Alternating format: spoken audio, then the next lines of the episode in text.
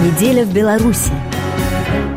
Геннадий Шарипкин. Беларусь ратифицировала Парижское соглашение по климату осенью 2016 -го. Страна взяла обязательство уменьшить выбросы парникового газа как минимум на 28% по сравнению с уровнем 1990 года. На недавнем саммите по мерам в области изменения климата Беларусь обязательство расширила. Минск направил секретариат ООН заявление, в котором сообщает о намерении к 2030 году сократить выбросы парниковых газов не менее чем на 35 5% по сравнению с 90-м годом. А на прошлой неделе программа развития ООН в Беларуси предложила обсудить, с чем столкнется страна в ближайшие годы и чем именно Беларусь важна для европейского климата. Время для обсуждения, надо признать, выбрано подходящее. Беларусь сейчас ежедневно бьет температурные рекорды. Выше плюс 20 в середине октября – аномальная жара для страны. Итак, что уже происходит с климатом в Беларуси? По словам Виктора Мельника из Академии наук, потепление уже реальность, а не спорная теория.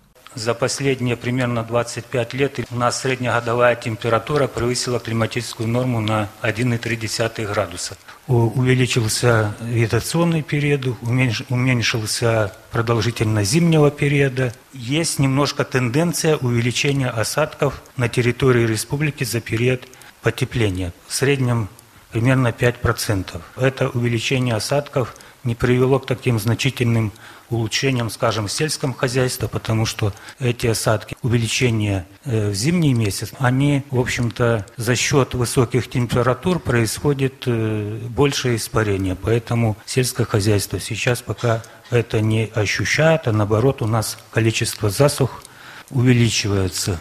По расчетам ученых, Беларусь из-за потепления и связанных с этим опасных явлений ежегодно теряет серьезные для страны деньги. Было подсчитано, что примерно около 100 миллионов долларов ежегодно Беларусь теряет от неблагоприятных и опасных погодных явлений. Наибольшие последствия или влияние вот эти ущерб на сельское хозяйство, но и другие такие виды отрасли экономики, они тоже страдают. Посмотрите, к чему этот рост температуры привел к тому, что у нас за вот эти последние 20 лет, 25, появилась новая агроклиматическая зона или область в Республике Беларусь. Действительно, в Беларуси стали успешно выращивать ранее экзотические культуры – виноград, арбузы, дыни и персики. По данным синоптиков, лето на юге страны сейчас длится 120 дней, на севере – 100. Зима, соответственно, сократилась на пару недель.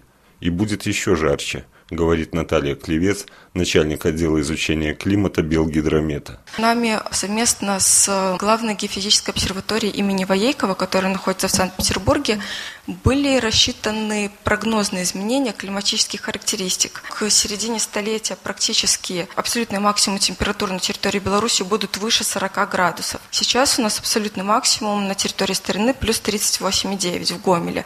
А так в среднем они составляют около 35-38 градусов по территории страны. В то же время минимальные температуры будут уменьшаться, они в основном будут меньше минус 30 градусов. Также сократится продолжительность топительного периода на 15-20 дней.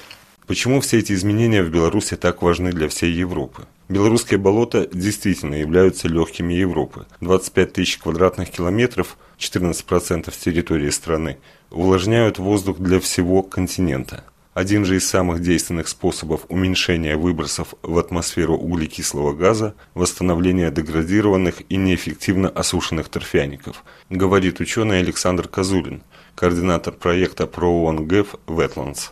Это уже третий проект по восстановлению белорусских болот. В следующем году, как сообщил Козулин, будет принят уникальный для всего мира закон о болотах. И самое главное – это сохранить естественные болота, которые у нас еще остались которых накоплено 4 миллиарда тонн торфа.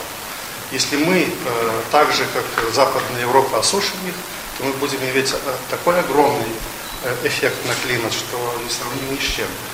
Это в рамках уже реализации закона, который будет принят, надеюсь, в следующем году, обезопасить наши естественные торфяники от э, возможных вариантов осушения, потому что сейчас идет наступление, и особенно с помощью Европейского Союза, который с одной стороны дает деньги на э, сохранение природы, а с другой интенсивно покупает наш торг.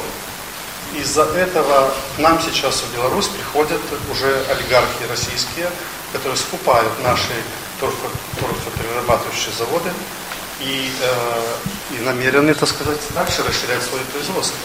Это большая, так сказать, угроза. Поэтому в рамках закона нам нужно сделать реестр торфяников, естественных торфяников, с юридическим определением границ, что обезопасит их на длительное, скажем, время. По словам гидролога Нины Тоновицкой, закону об охране и использовании торфяников нет примеров в мировой практике.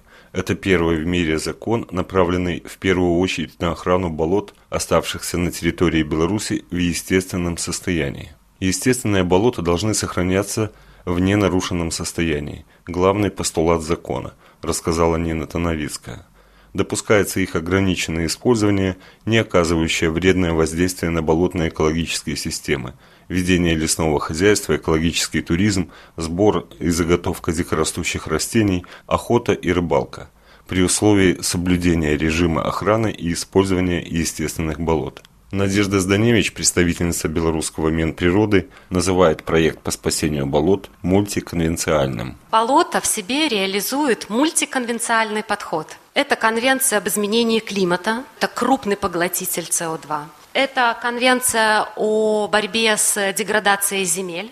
И третье – это биоразнообразие, потому что восстанавливая болото, мы восстанавливаем естественный гидрологический режим и естественную среду обитания птиц, животных, растений. Мы можем вырваться на хорошие позиции. Это будет очень хорошим амбициозным решением. Реабилитированные торфяники спустя несколько лет после заболачивания начинают поглощать из атмосферы углекислый газ, а не выделять его. По словам Александра Козулина, нормальную ситуацию с болотами можно будет назвать после того, как добыча торфа будет равна его приросту. Пока же в Беларуси добыча превышает прирост в 14 раз. Геннадий Шарипкин, РФИ, Минск.